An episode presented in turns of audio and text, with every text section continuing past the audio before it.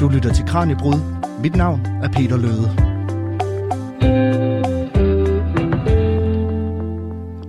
Sådan her beskriver Marie-Louise Vorsø Morup sin reaktion, da hun i sommeren 1997 steg ud af bilen ved bredden af Maja Fjord.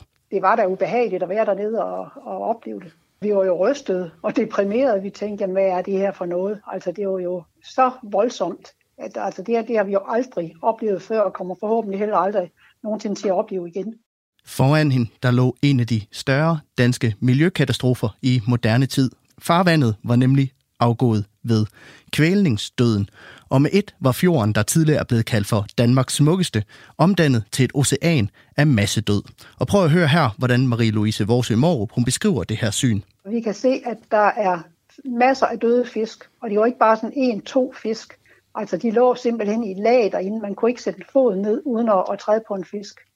I dagens Kranjebrud, der markerer vi et tragisk jubilæum, for det er godt 25 år siden i dag, at billederne af de gispende ål og fisk med buen i vejret i vandskorben sendte chokbølger igennem Danmark. Og derfor skulle vi i dag tiden tilbage her i Kranjebrud på Radio 4 og se på, hvad det var for nogle begivenheder, der ultimativt førte til det, som medierne på daværende tidspunkt beskrev som en regulær miljøkatastrofe, nemlig døden af Maja Fjord. Men hvordan ser det ud for fjorden i dag, og hvad kan man gøre for at undgå, at noget lignende sker igen? Det og meget mere kan du blive klogere på i dagens Kranjebrud. Velkommen til.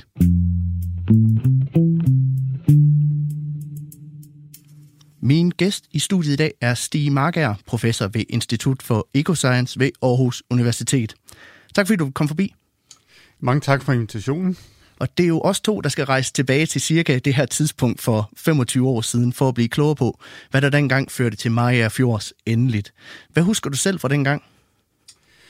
Jamen, jeg husker beskrivelserne, som øh, vi lige har hørt øh, fra Marie, og øh, så husker jeg øh, den øh, ret øh, voldsomme faglige diskussion bagefter om sådan de mere øh, præcise mekanismer i det her. Altså, vi vidste godt, at det her var øh, for mange næringsstoffer en for høj algevækst, øh, og de her alger, der synker ned på bunden og, og rådner og giver ildsvind. Men hvorfor at det kunne blive så voldsomt og lige pludselig komme helt op til overfladen, ikke bare med, med ildsvind, men også med den her frigørelse af svovlbrinte, som giver den her stank, og, og øh, også det, der, der virkelig slår fiskene ihjel, fordi det er simpelthen en stærk gift.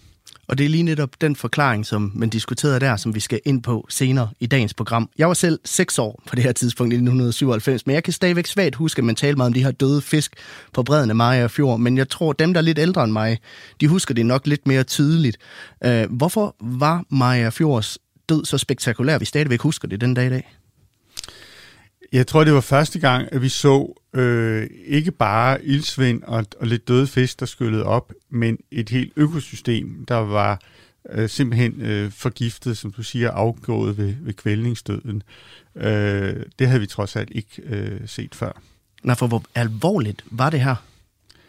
Jamen altså, for økosystemet, der var det jo sådan en total øh, nulstilling. Øh, alt øh, højere liv øh, var væk, øh, og, og det, der var tilbage, det var så de her forskellige typer af bakterier. Øh, det, der så selvfølgelig sker bagefter, det er, at der kommer noget frisk vand ind, og så kommer alle mulige larver til de her forskellige organismer og, og fisk igen, ikke? Så, så, så på over nogle år, øh, der reetablerer noget af livet sig. Men i hvor høj grad kunne man forudse, at det her det ville ske?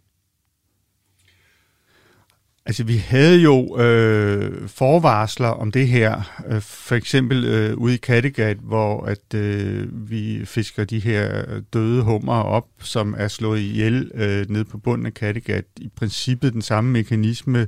Ingen ilt, øh, svovlbrinte, så dør de fiskerne, som er vant til at få levende hummer op, øh, for kun øh, døde, sorte, stinkende hummer op.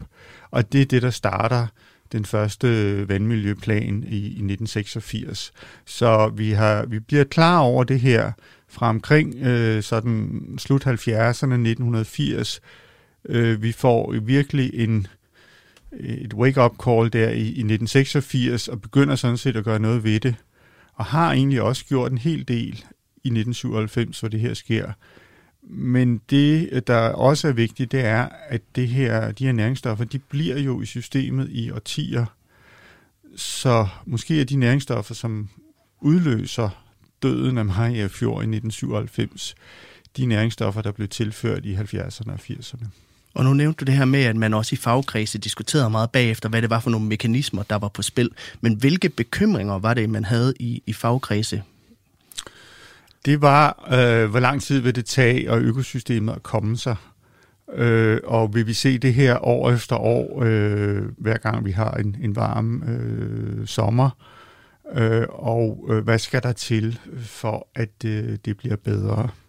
Og specielt det sidste husker jeg meget tydeligt, fordi det er faktisk der, hvor at amterne omkring Maria Fjord, som på det her tidspunkt har ansvaret for miljøet, de øh, kommer faktisk til mig i 1998 og spørger, hvad kan vi ikke regne ud, hvor mange næringsstoffer, altså kvælstof og fosfor, som Maria Fjord kan tåle. Og det har så givet øget indsigt i, hvor smertegrænsen ligesom ligger, hvis man kan sige det på den måde? Det er faktisk lige der, at vi starter den proces, som fører til den, de metoder. Øh, vi begynder, for at svare på det spørgsmål, så begynder vi at udvikle de metoder, som vi bruger i dag til at lave det, vi kalder vandplaner. Altså, hvor, meget, øh, hvor mange tons kvælstof og fosfor kan hver enkelt område øh, i øh, havet omkring Danmark tåle. Øh, den metode, vi bruger, den starter øh, i maj fjord i 1998, hvor amterne spørger, kan vi ikke regne ud, hvordan øh, vi skal løse det her problem. Og vi skal også nok komme lidt dybere ned i detaljerne med, hvad, hvad det var, der helt konkret førte til Maja Fjords død. Øh, men det var jo en bundvending, som det hedder, af fjorden, der, der, der skete. Det kan være, at vi lige skal starte med kort helt overordnet og beskrive, hvad en bundvending er. En bundvending, det er sådan set et, sådan et lidt populært øh, begreb, og egentlig stammer det fra søer, hvor der dannes metan nede i bunden, og, og det ophober sig som en gas, og så lige pludselig, især hvis der kommer en lavtryk henover, så kommer øh, bunden op som sådan nogle øh, bobler og flager og sådan noget. I havet øh, er det ikke et helt øh, dækkende begreb. I havet er det mere, øh, altså den basale mekanisme, det er, at vi tilfører næringsstoffer øh, til de her miljøer, og det gælder sådan set både søer og fjorde, Kattegat. Det giver en forøget algevækst. Flere alger giver også flere døde alger. De falder ned på bunden, og der begynder de at rådne og bruge ilt. Og den ilt, den kan ikke komme fra vandet, eller dengang, at algerne voksede og producerede ilt, den ilt, den er nu forsvundet op i atmosfæren, så øh, der er virkelig, øh, al ilten i vandet bliver brugt op. Det er det første trin. Så er der det specielle i havet, det er, at der er rigtig meget svovl eller sulfat. Og så begynder bakterierne at bruge øh, sulfat, og når de, fordi der er ilt i os, og når de har gør det, så frigøres der solbrinte, og solbrinte er den her stærke gift. Og så får vi sådan en acceleration af processer, hvor øh, flere og flere øh, dyr, de dør. Hm, blåmuslinger, er der mange, mange tons blåmuslinger i en fjord som Maja Fjord. Øh, de bliver slået ihjel af solbrinten, åbner sig nye mad til nye bakterier, og så øh, kører det bare hurtigere og hurtigere indtil der en, intet ild der er tilbage, og solbrinte helt op til overfladen. Og den her onde spiral, hvis man kan tillade sig at kalde det det, den skal vi nok komme ind på senere i programmet også. I dagens Kranjebrud, der dykker vi nemlig på hovedet ned i Maja Fjord. Vi skal både ned på bunden af dybet og over overfladen for at afklare, hvad der førte til, at fjorden blev kvalt for 25 år siden. Og så skal vi selvfølgelig også sætte fingeren på pulsen og diskutere, hvorvidt der stadigvæk er grund til bekymring for den smukke fjord. Du lytter til Radio 4. Dagens Kranjebrud handler om de billeder, som du måske husker fra medierne i 1997. Billederne af fisk, der ligger på bredden af Maria Fjord og gisper efter vejret, og vandet, som er nærmest sådan lidt grumset i konsistensen. Det er nemlig 25 år siden, at Maja Fjord blev konstateret død ved iltsvind. En begivenhed, der altså trak overskrifter i hele landet. Og i dagens program, der kigger vi nærmere på omstændighederne, der førte til den her tragedie. Min gæst er Stig Markager, professor ved Institut for Ecoscience ved Aarhus Universitet. Og det er jo noget med, at en del af roden til problemet i hvert fald skal findes i den måde, som Maja Fjord ser ud på. Og nu har, nu har vi et tværsnit med her. Og man kan jo nærmest se, altså, øh, den, man har simpelthen skåret fjorden over på langs. Og man kan jo se, at den er jo væsentligt dybere indlands, end den er ude ved, ude ved kysten. Man kan jo nærmest se fra Hobro til, til Hadsund, der, der er den faktisk øh, næsten ja, 30 meter dyb.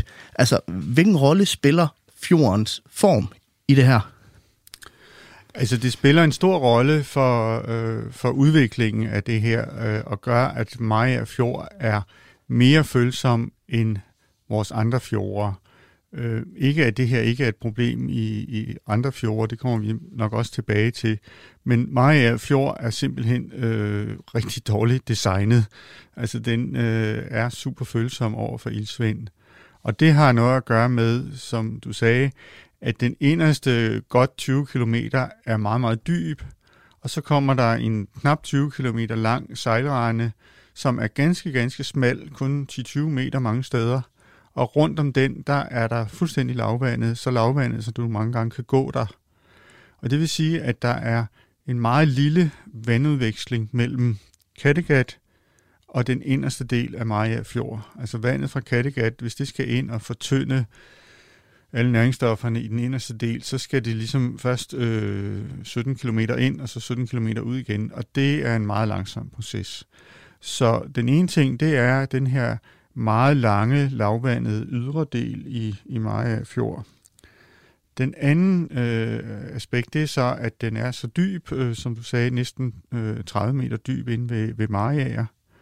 Og det tredje aspekt, det er så, at den er lang og smal, og har meget høje brinker på begge sider. Det gør det til, efter min mening, Danmarks øh, smukkeste fjord. Den snor sig som sådan et blåt bånd i, i landskabet, når der altså ikke er, er ildsvind. Øh, øh, men det gør også, at vinden øh, ikke øh, har svært ved at komme ned og, og røre vandet rundt, øh, fordi den ligger nede mellem de her dybe øh, morænebakker.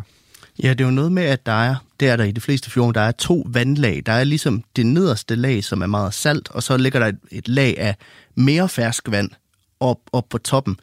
Øh, hvorfor er, er, er det uheldigt her i Majafjords tilfælde?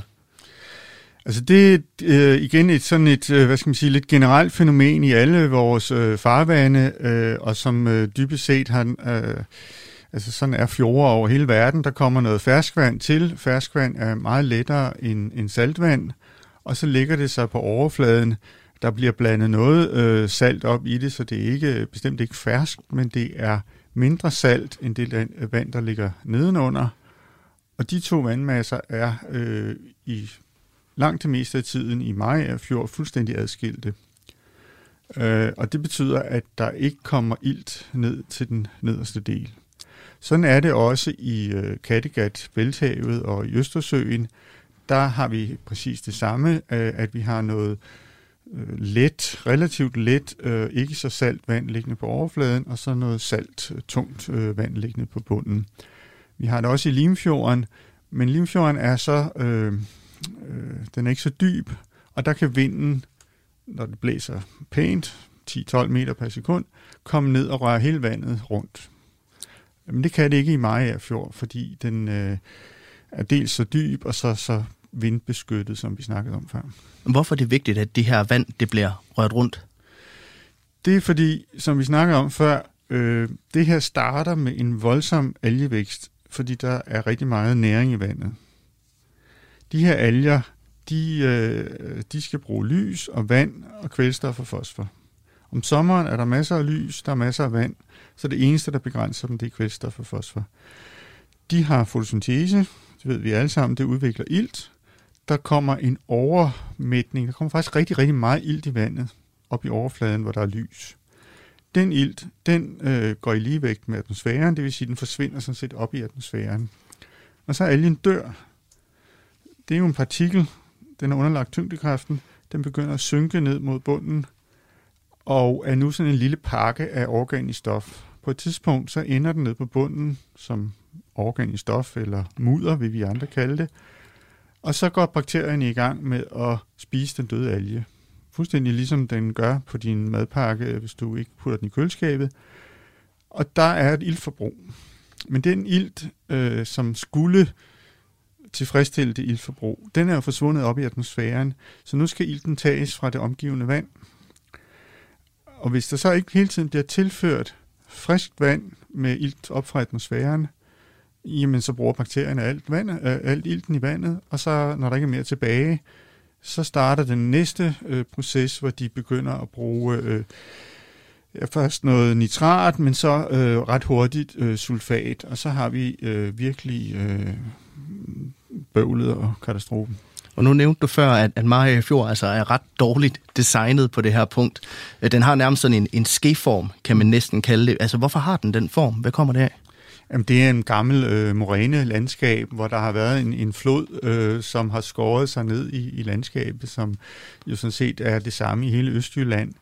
Øh, og mange steder, så er der jo så dannet øh, øh, dybe huller øh, og søer. Omkring Silkeborg, der har vi alle de, de, de øh, store søer. Her har vi sådan set fået dannet et tilsvarende hul. Det er bare lige øh, rykket meget tæt på Kattegat, og så er der blevet ligesom et hul ud til Kattegat. Øh, hvis nu, at øh, den yderste del havde været lidt højere, så havde det jo været et vandløb, hvor vandet, ferskvand, ville have løbet ud af den sø, som den indre del af Maja Fjord så ville være.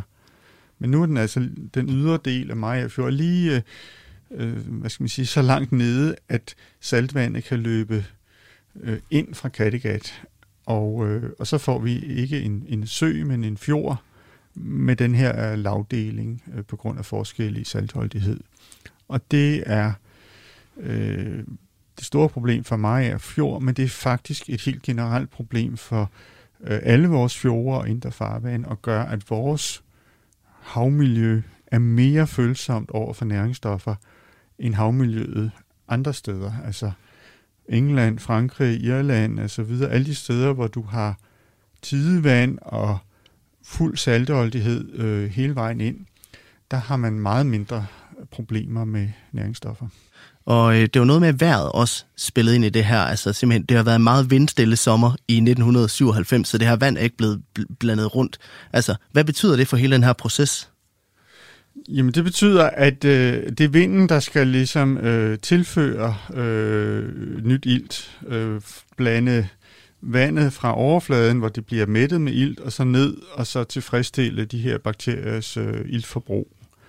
Det er den ene ting. Den anden ting, det er, at øh, vindstille vejr jo tit øh, også øh, hænger sammen med, med varmt vejr. Mm. Og varme gør øh, to ting. Det ene det er, at det accelererer øh, bakteriers vækst. Det ved vi alle sammen. Det er igen derfor, vi har et køleskab. Øh, og det, men så betyder varmen også, at øh, vand kan indeholde mindre ilt. Altså, der er simpelthen mindre øh, opløselighed af ilt i varmt vand end i koldt. Og det betyder, at når vinden så blæser, øh, og det vand, som nu bliver rørt ned, er meget eller relativt varmt, jamen så indeholder det mindre ilt, end hvis det var køligere.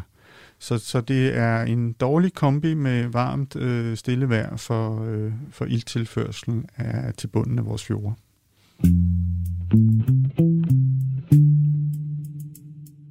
Og det er faktisk lidt uhyggeligt, det jeg står og, og, og kigger på her. Fordi det øh, ligner nærmest en kirkegård. Det er i hvert fald ret ulækkert, synes jeg. Jeg står med et billede af bredden af Maja Fjord. Det er et, som du har taget med her i dag, Stig Margager. Og på det her billede, der kan man se en hel masse fladfisk ligge i vandkanten døde alle sammen, og man kan nærmest forestille sig den her stank af, af råden fisk. Og på det andet her, der kan man se, hvordan ålene nærmest vrider sig på, på bredden i deres søgen efter luft. For på det her tidspunkt, der er det altså sundere for dem at være på land, end det er at være i vandet. Og øh, på det tredje billede, som man kan se her, der øh, kan man se en, øh, en person, der står i vandet i shorts, og hvor man faktisk ikke kan se fødderne, fordi vandet er så grumset. Hvad er det, der får vandet til at, at blive så grumset og få den her mærkelige grønne hvideagtige farve? Jamen det er øh, massiv opblomstring af alger, som gør vandet øh, fuldstændig uklart. Altså øh, Maja Fjord har simpelthen øh, Danmarks rekord i, i mængden af alger. Altså der er helt op til, nu siger jeg et tal, 100 mikrogram klofyl per liter, men og det, det er selvfølgelig sådan en fagterm, men altså, når, når det er sådan, så er vandet helt sådan grønligt og nærmest lidt, lidt fedtet af alger og øh, det er mange gange højere, end vi ser andre steder i øh, fjorde i Danmark. Og de her billeder, de stammer altså begge, eller alle tre, fra, øh, fra sommeren 1997, hvor Maja Fjord gispede efter vejret. Og lad os prøve at skrue tiden lidt tilbage til årene op til den her tragiske begivenhed i, i 97, og se på, hvad det var for nogle begivenheder, der ligesom skete forud for det, man kan se på billederne her. Og øh, det starter jo faktisk allerede i 1910, altså næsten 90 år inden. Hvad er det, der sker der? Jamen, der er en tysker, øh, Fritz Haber og hans ven øh, Robert Bosch, de opfinder en kemisk proces, hvor man kan øh, fixere luftens kvælstof. Der er jo det her paradoks, at hele luften er fuld af kvælstof, øh, N2, gassen, men den kan planterne ikke bruge til noget. Og derfor har kvælstof altid været en, en mangelvare for, for landbruget, og, og er det sådan set øh, mange steder den dag i dag. De opfinder så en proces, hvor man kan øh, bringe det her kvælstof fra luften over på en form, så det bliver til gødning. Altså de opfinder simpelthen kunstgødningen. Og det accelererer fra der omkring 1910, så har vi nogle verdenskrige, men efter 2. verdenskrig især, så, så stikker det fuldstændig af, og det har noget at gøre med, at det at lave krudt og kugler eller ammunition under krigen, det er næsten det samme som at lave kunstgødning, så man konverterer mange af de her ammunitionsfabrikker til, øh, til kunstgødningsfabrikker. Og det sker over hele verden, men især i, i Danmark. Det bliver så kombineret der i starten af det 19. århundrede med, at vi får toiletter. Vi får simpelthen øh, vandskyllende toiletter i stedet for en lokumsband, og det gør, at vores øh, udsondringer af, af kvælstof, men især fosfor, kommer direkte ud i vandmiljøet. Så begynder vi også op i 50'erne at bruge fosforholdige vaskemidler. Og det gør, at øh, når vi når frem til slut 70'erne, 1980, så er, har vi 7-8 doblet tilførselen af kvælstof og fosfor til vores fjorde, inklusiv øh, Maria Fjord. Og det begynder at give de her øh, problemer med døde hummer i Kattegat, øh, irgrønt vand i fjordene øh, osv. Og det er det, der starter så øh, den første den politiske proces i 1986 og får den første vandmiljøplan. Og det første tiltag i den, det er faktisk, at nu skal vi til at rense vores spildevand for fosfor. Det er teknisk set relativt enkelt at fjerne fosfor i spildevand, og det bliver så et krav til alle rensningsanlæg. Øh, men altså, det starter tilbage i øh, begyndelsen af det 19. århundrede, hvor vi får nogle nye muligheder, og det mange, mange dobler vores øh, tilførsel af næringsstoffer til vandmiljøet. Så man kan sige, at det er de her næringsstoffer fra kunstgødning og fra, øh, fra, fra, fra spildevandet, der er de helt store syndere i det her. Øh, det er øh, faktoren. Det er det, der er årsagen. Men hvad har man så gjort siden 86 for at prøve at løse det her problem? Nu lyder det som om, at man lidt havde set det komme. Jeg tror, det overraskede folk, øh, at de her næringsstoffer ikke bare forsvandt. Man begyndte at få en indikation, at det her var et problem i søer i 1960'erne. Og det bliver slået fast i 1969, at i søer er det fosfor, der giver dårlig øh, vandmiljø. Men der troede man, at øh, det ville forsvinde ud i havet. Helt op i, da jeg læser i, øh, jeg tror det har været i begyndelsen af 80'erne, der er vores øh, gamle professor, han holder en forelæsning, hvor han siger, det her bliver aldrig et problem i havet, det bliver fortyndet. Men der tog han fejl. Han var ellers meget klog på mange andre områder, men, men lige der øh, tog han fejl. Og det er så det, vi øh, indser nogle år efter, at det her er blevet et kæmpe problem, og vi får en række vandmiljøplaner. Så det, man kan sige, at vi har simpelthen undervurderet den fare, der rent faktisk lå i at tilføre de her næringsstoffer til, til en fjord som Maja Fjord. Ja, og vi havde øh, fuldstændig parallelt til vores øh, klimakrise, hvor vi havde undervurderet, hvad det betyder, at vi tilfører store mængder CO2 til atmosfæren, så havde vi undervurderet, at øh, det her kvælstof og fosfor ikke bare forsvinder, men bliver ude i, i vandmiljøet. Så den, øh, man siger, at vi har en klimakrise og så videre. I virkeligheden så har vi en biogeokemisk krise, og det er sådan en fagterm for stoffer, der cirkulerer på, hvordan stoffer cirkulerer på jorden. Og den dækker altså både kulstof, CO2 i forhold til klimaet, men så dækker den også kvælstof, øh, og fosfor i forhold til vandmiljøet. Og kvælstof falder også ned nu i stor mængde fra atmosfæren og påvirker øh, biodiversiteten i hele landskabet.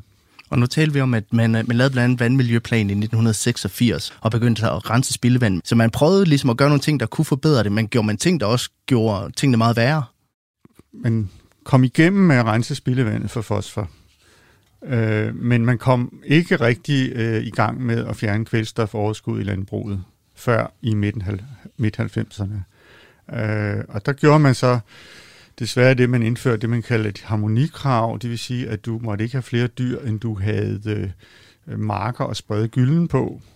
Og det gjorde, at landmændene de kiggede sig om, hvor har jeg nogle, øh, noget, der kan blive til en mark, og så, kig, så, så begyndte man at kigge på mange af vådområderne, sådan de lidt mere fugtige områder, og begyndte at opdyrke dem.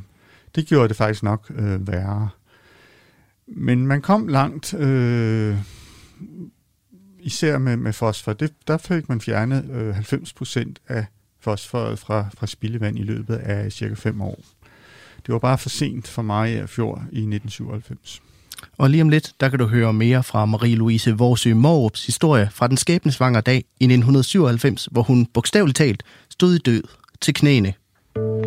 Du lytter til Radio 4. Og nu skal vi høre fra et øjenvidne til katastrofen i Maja Fjord. Marie-Louise Vorsø Morup arbejder i dag som miljøtekniker i Miljøstyrelsen, men var i 1997 ansat i Miljøafdelingen i Nordjyllands Amt. Og her fulgte hun og kollegaerne rutinemæssigt med i udviklingen i iltniveauerne i havet omkring amtet. Og det gjorde det også i Maja Fjord i tiden op til den her dramatiske begivenhed. Det så ikke anderledes ud, end vi har observeret tidligere.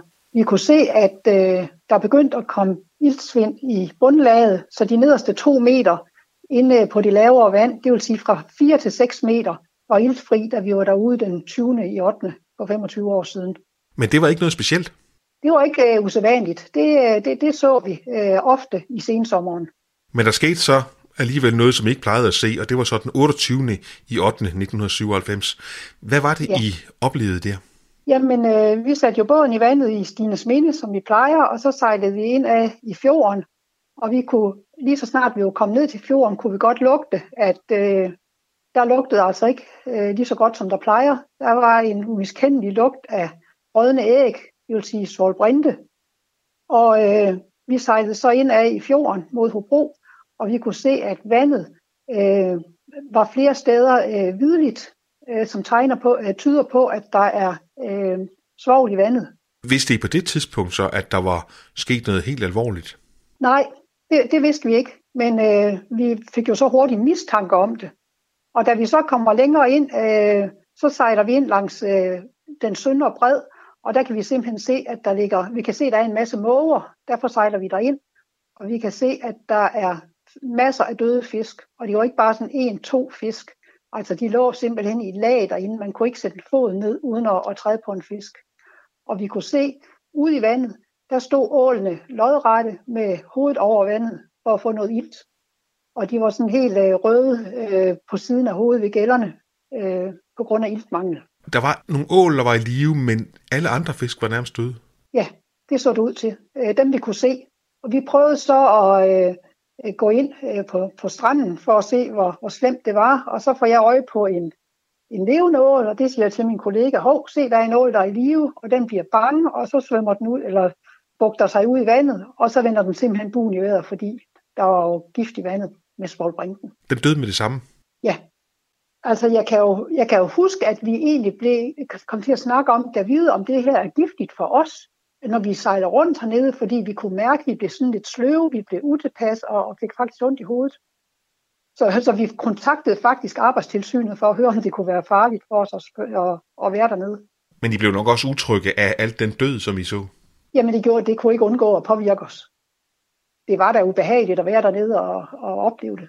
Vi var jo rystet og deprimeret. Vi tænkte, jamen, hvad er det her for noget? Altså det var jo så voldsomt. At, altså det, her, det har vi jo aldrig oplevet før, og kommer forhåbentlig heller aldrig nogensinde til at opleve igen. Det var jo mange, mange tons fisk, der lå der og var døde. Øhm, så jamen, vi var sådan nærmest helt forstenet, fordi vi var dybt chokeret over det, vi så. Og jeres muligheder for at gøre noget, de var ikke til stede? Vi kunne ikke gøre noget som helst. Vi kunne kun øh, tage tilbage og så rapportere til vores overordnede og til politikerne om, hvad vi havde set. Kan du huske, hvordan I, I beskrev det? Jamen, vi, vi beskrev, hvordan det var, øh, det vi havde set. Og men det var som om, at altså, vi var jo dybt rystet, men det var som om, det ikke sådan helt trængt igennem, da vi fortalte det, så vi var nødt til at sige, at det er altså rigtigt det her, og det er voldsomt, og det efterfølgende kunne vi jo så konstatere, da vi var nede og lavede undersøgelser dagen efter, at det var faktisk helt fra Hobro og så ud til Hadsund, så det var et langt, langt stræk, at det var så slemt. Hvor langt er det stræk for dem, der ikke lige er stedkendte? Åh, oh, det ved jeg ikke, det er vel 40-50 kilometer. Og hvad var det, I kunne måle, siger du? Jamen, vi kunne så, øh, da vi lavede vores målinger, så kunne vi se, at der var fuldstændig iltfrit i hele vandsøjlen. Det vil sige, at der var overhovedet ikke noget ilt til, til fisk og til, til bunddyr. Så det hele det døde bare. Normalt så kan fiskene jo svømme væk, hvis det kommer gradvist, øh, og det gør det som oftest. Men det, der skete her, det var jo så det, man kalder bundvendinger, hvor der bliver frigivet svovl fra bunden. Øh, og så bliver fiskene simpelthen fanget og kunne ikke komme væk. Fordi det skete på meget kort tid i løbet af de her 40-50 km? Ja. Hvad skete der med de ål der? Så endte de så også med at dø, dem der ligesom stod op i vandet? Så vidt jeg husker, så blev der simpelthen sat en redningsaktion i gang. Det var ikke noget øh, amtet, som vi jo hed dengang, var involveret i. Men der, var, der blev fanget en del ål, som blev øh, smidt i nogle tanke, øh, hvor de så øh, overlevede og kunne blive sat ud efterfølgende. Men det var så også de eneste overlevende? Ja. Alt andet, altså både, både fisk og bunddyr, øh, døde simpelthen fortalte altså Marie-Louise Vorsø Morup, der i 1997 var en af de absolut første til at opdage katastrofen i Mariager Fjord, dengang som ansat ved Nordjyllands Amt og i dag miljøtekniker i Miljøstyrelsen Nordjylland.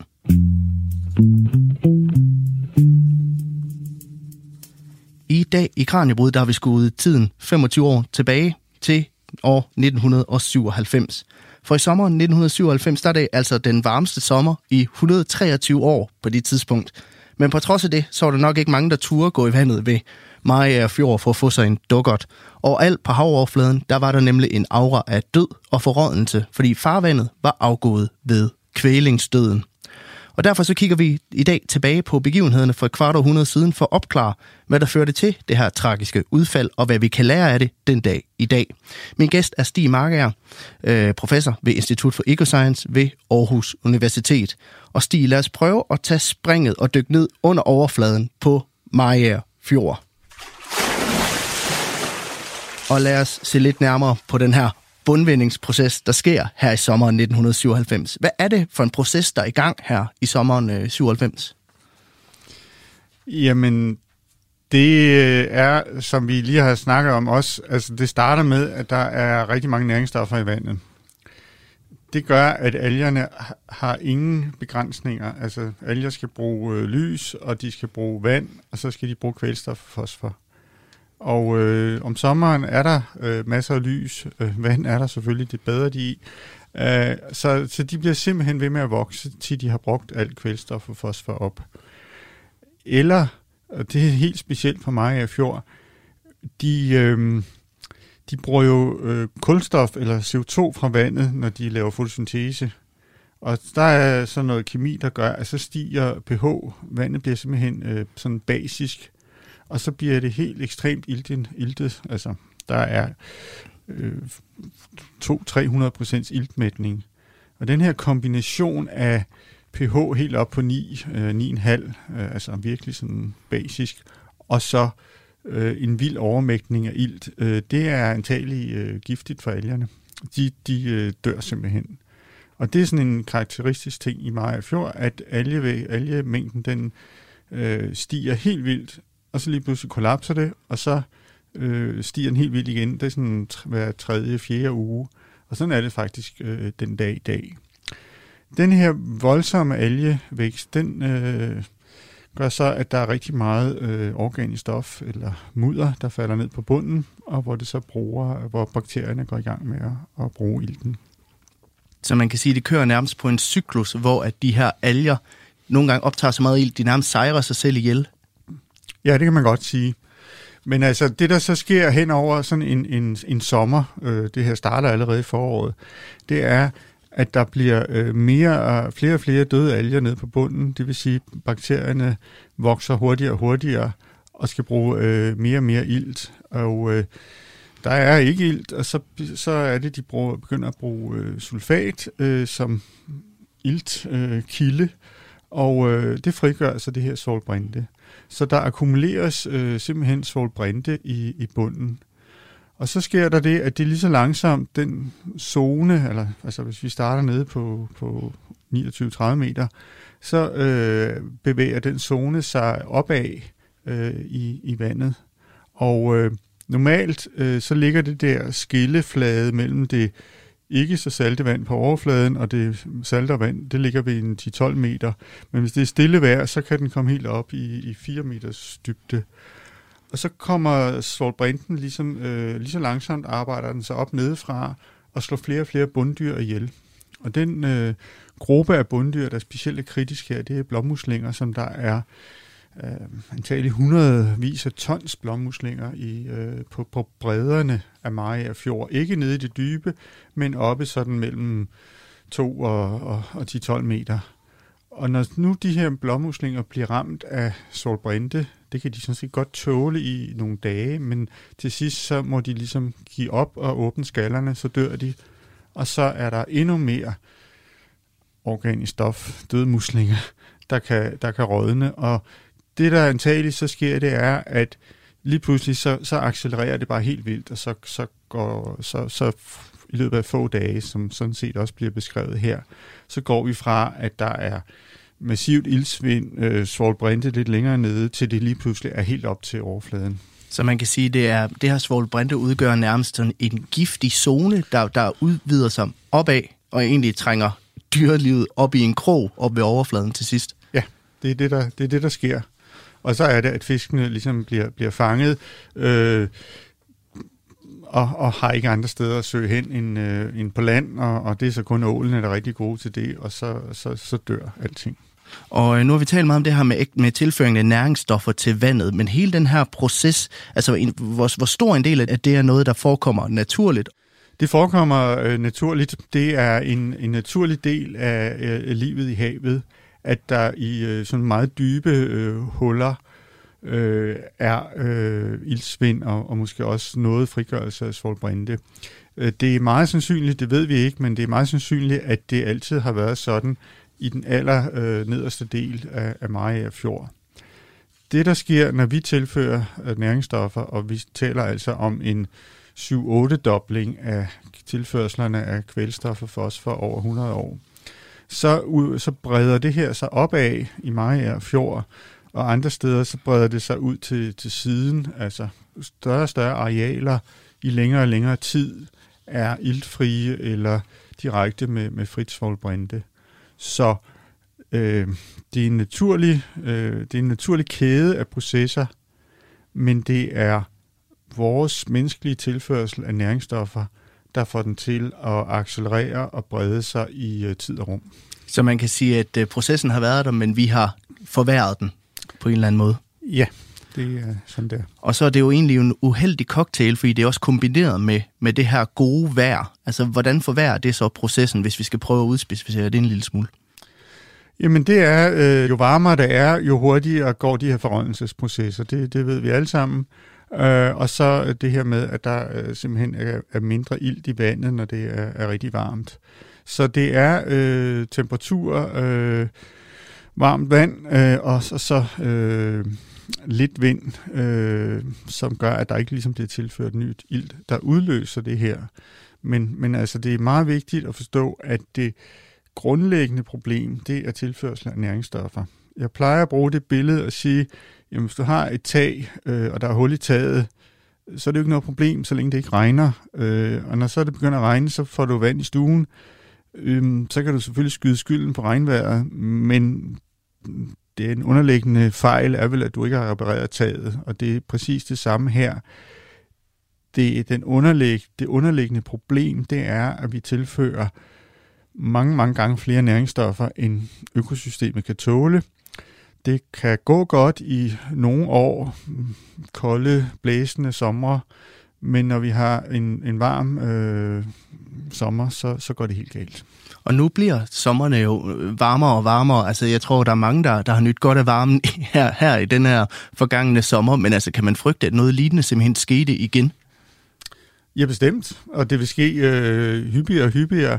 Og det har vi øh, regnet på øh, på Institut for Ecoscience, hvordan at øh, Øh, klimaforandringerne, det giver varmere vand, det ved vi allerede, vandet er blevet 2-3 grader varmere, og der kan vi simpelthen regne ud, at det gør, at ildsvind vil blive mere udbredt i tid og rum, altså det vil dække større arealer i længere tid, og øh, koncentrationerne af ild vil blive øh, lavere, og også frigørelsen af solbrænde. Og med det i mente, så lad os prøve at tale lidt om, hvad vi så rent faktisk kan gøre for at undgå, at det her det sker igen. Lytter til Radio 4. For lad os prøve at spole tiden frem til i dag, Stig Marke, og se på, hvordan det står til med Maja og Fjord den dag i dag. Og øh, lad os starte med at tale om tiden, der gik mellem fjordens død og så frem til dagen i dag. Altså, hvor stor en øjenåbner var øh, den her, det her ildsvind? Jamen, man øh, var godt klar over, at det her var øh, for store tilførsler af kvælstof og fosfor. Og man ved også godt, at øh, på det tidspunkt tilbage, der kom meget af øh, fosforet fra øh, rensnings, eller fra spildevand. Så det, man har gjort, det er, at man har lavet et øh, stort rensningsanlæg, og så pumper man simpelthen spildevand fra alle byerne omkring Mariager til et centralt øh, anlæg lidt nord for Hadsund. Øh, det bliver indvidet i 2013, og så gradvist øh, bliver koblet flere og flere på. Så jeg tror, det er i 2017, der øh, bliver der ikke mere udledt spildevand til, til Mariager Fjord. Det bliver renset, og så bliver det ledt i en ledning ud i Kattegat. Det er et rigtig godt tiltag. Det andet øh, kilde til næringsstoffer, det er så landbruget, som i dag står for, de har hele tiden stået for hovedparten af kvælstoftilførslerne, men i dag, fordi man ligesom har fjernet meget af, af fosfor i spildevand, så står de også for hovedparten af fosfortilførslerne. Og landbrugets øh, udledninger øh, bliver mindre fra øh, midt 1990'erne til frem til cirka 2010 øh, generelt. Og de er faktisk halveret i omkring 2010. Derefter så begynder de at stige igen øh, i de fleste områder, men, men ikke i Maja Fjord. Der er de faktisk øh, fortsat øh, svagt øh, faldende. De falder med omkring, altså kvælstoftilførslerne med omkring øh, 0,7 procent om året, Øh, men da de skal reduceres med omkring 65 procent, så tager det altså omkring 100 år, før at øh, man er i mål i forhold til landbrugets øh, kvælstofudledninger øh, for Maja Fjord. Men hvilke konsekvenser fik det her så for fjorden? Altså kan man, kan man stadigvæk se spor af den her katastrofe i fjorden den dag i dag? Du vil... Øh, antagelig øh, kunne måle det som et øh, højere niveau af kvælstof og fosfor, øh, end der ville have været, eller end der var for, for lad os sige, øh, 100-150 år siden. Så, så, så næringsstofferne, de ligger der i en eller anden grad øh, endnu. Men altså, det, at der er skruet noget ned for det, det har nok gjort, at Maja Fjord øh, hvad skal man sige, ikke har haft en tilsvarende hændelse. Det var meget, meget tæt på i 2018, hvor vi jo også havde en meget, meget lang og varm sommer.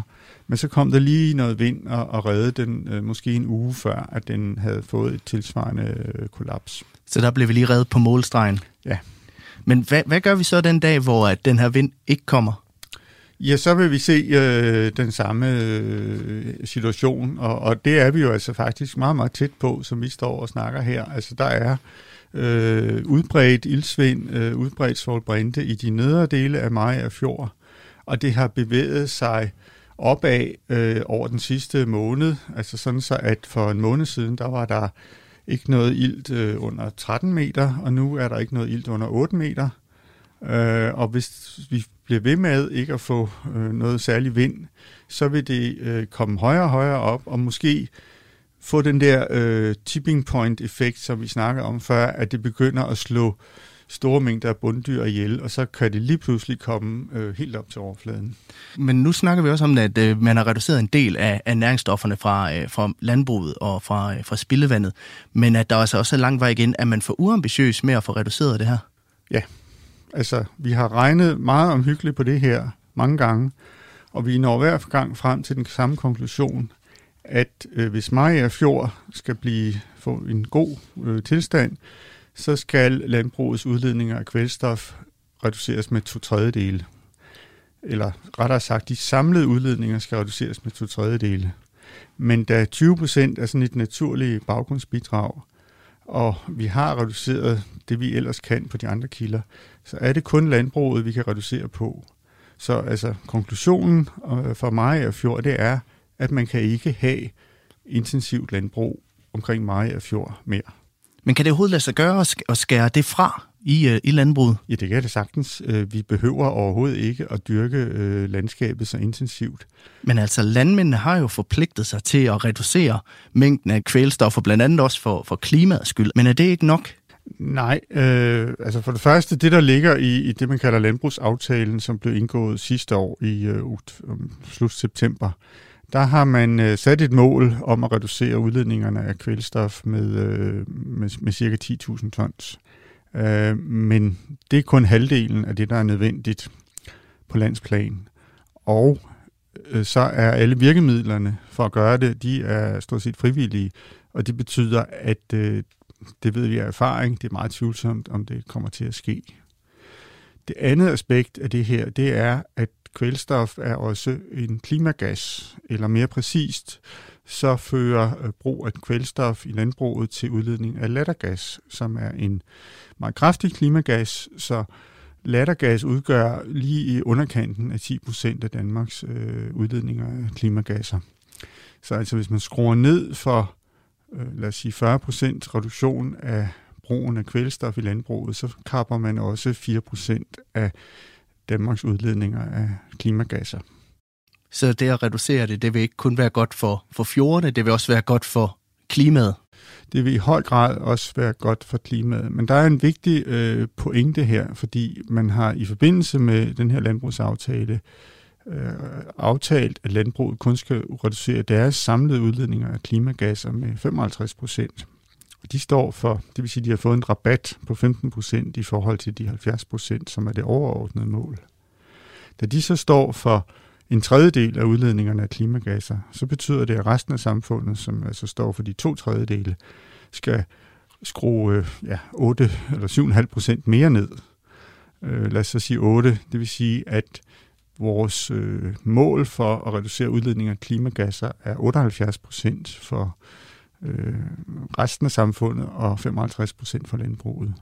Og det betyder, øh, det bliver svært at, at nå, øh, og det, øh, men, men det, det vigtige, den vigtige pointe i forhold til Maja Fjord er, at det at reducere øh, udledningen som er, er kvælstof til, til vandmiljøet, som er helt nødvendigt for at, som vi nu har snakket længe om, for at få en god tilstand i fjordene, faktisk også spiller en stor rolle for, for klimaet.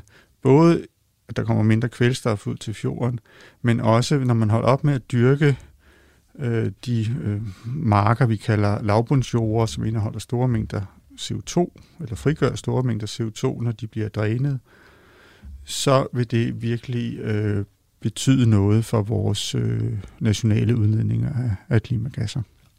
Og nu har vi jo gennem hele programmet talt meget specifikt omkring øh, Majer Fjord. Men står de lige så slemt til i alle de andre danske fjorde? Ja, øh, det varierer lidt. Faktisk lige nu, mens vi taler, så er præcis den samme øh, hændelse, som skete her i maj af fjord med Svitfold Brinde, ved at udspille sig op omkring Limfjorden ved Halkærbredning. Altså igen med Svold Brinde helt op til overfladen, døde fisk, øh, og øh, der lugter i hele landskabet. Det er så et... Øh, igen, fordi vi har haft det her øh, varme, øh, stille vejr. Men vi har øh, virkelig dårlig miljøtilstand i øh, 100 ud af 105 af vores øh, vandområder, altså vores, vores fjordområder. Så vi er meget, meget langt fra at have øh, en løsning på det her. Og på landsplan, der skal landbrugets, øh, der skal udledningerne af kvælstof reduceres med, med 40 procent, altså noget mindre end de to tredjedele, der skal til for mig af fjord, men stadigvæk en meget betydelig reduktion. Og vi har slet ikke øh, i nærheden af at øh, realisere det, øh, fordi der ikke er politisk vilje til det. Faktisk er kvælstofudledningerne stadigvæk stigende. Stig Marker er professor ved Institut for Ecoscience ved Aarhus Universitet. Tusind tak, fordi du har lyst til at komme forbi. Velbekomme. Det var en fornøjelse. Du lytter til Radio 4. Det var alt for Kranjebrud i denne omgang. Tusind tak, fordi at du lyttede med.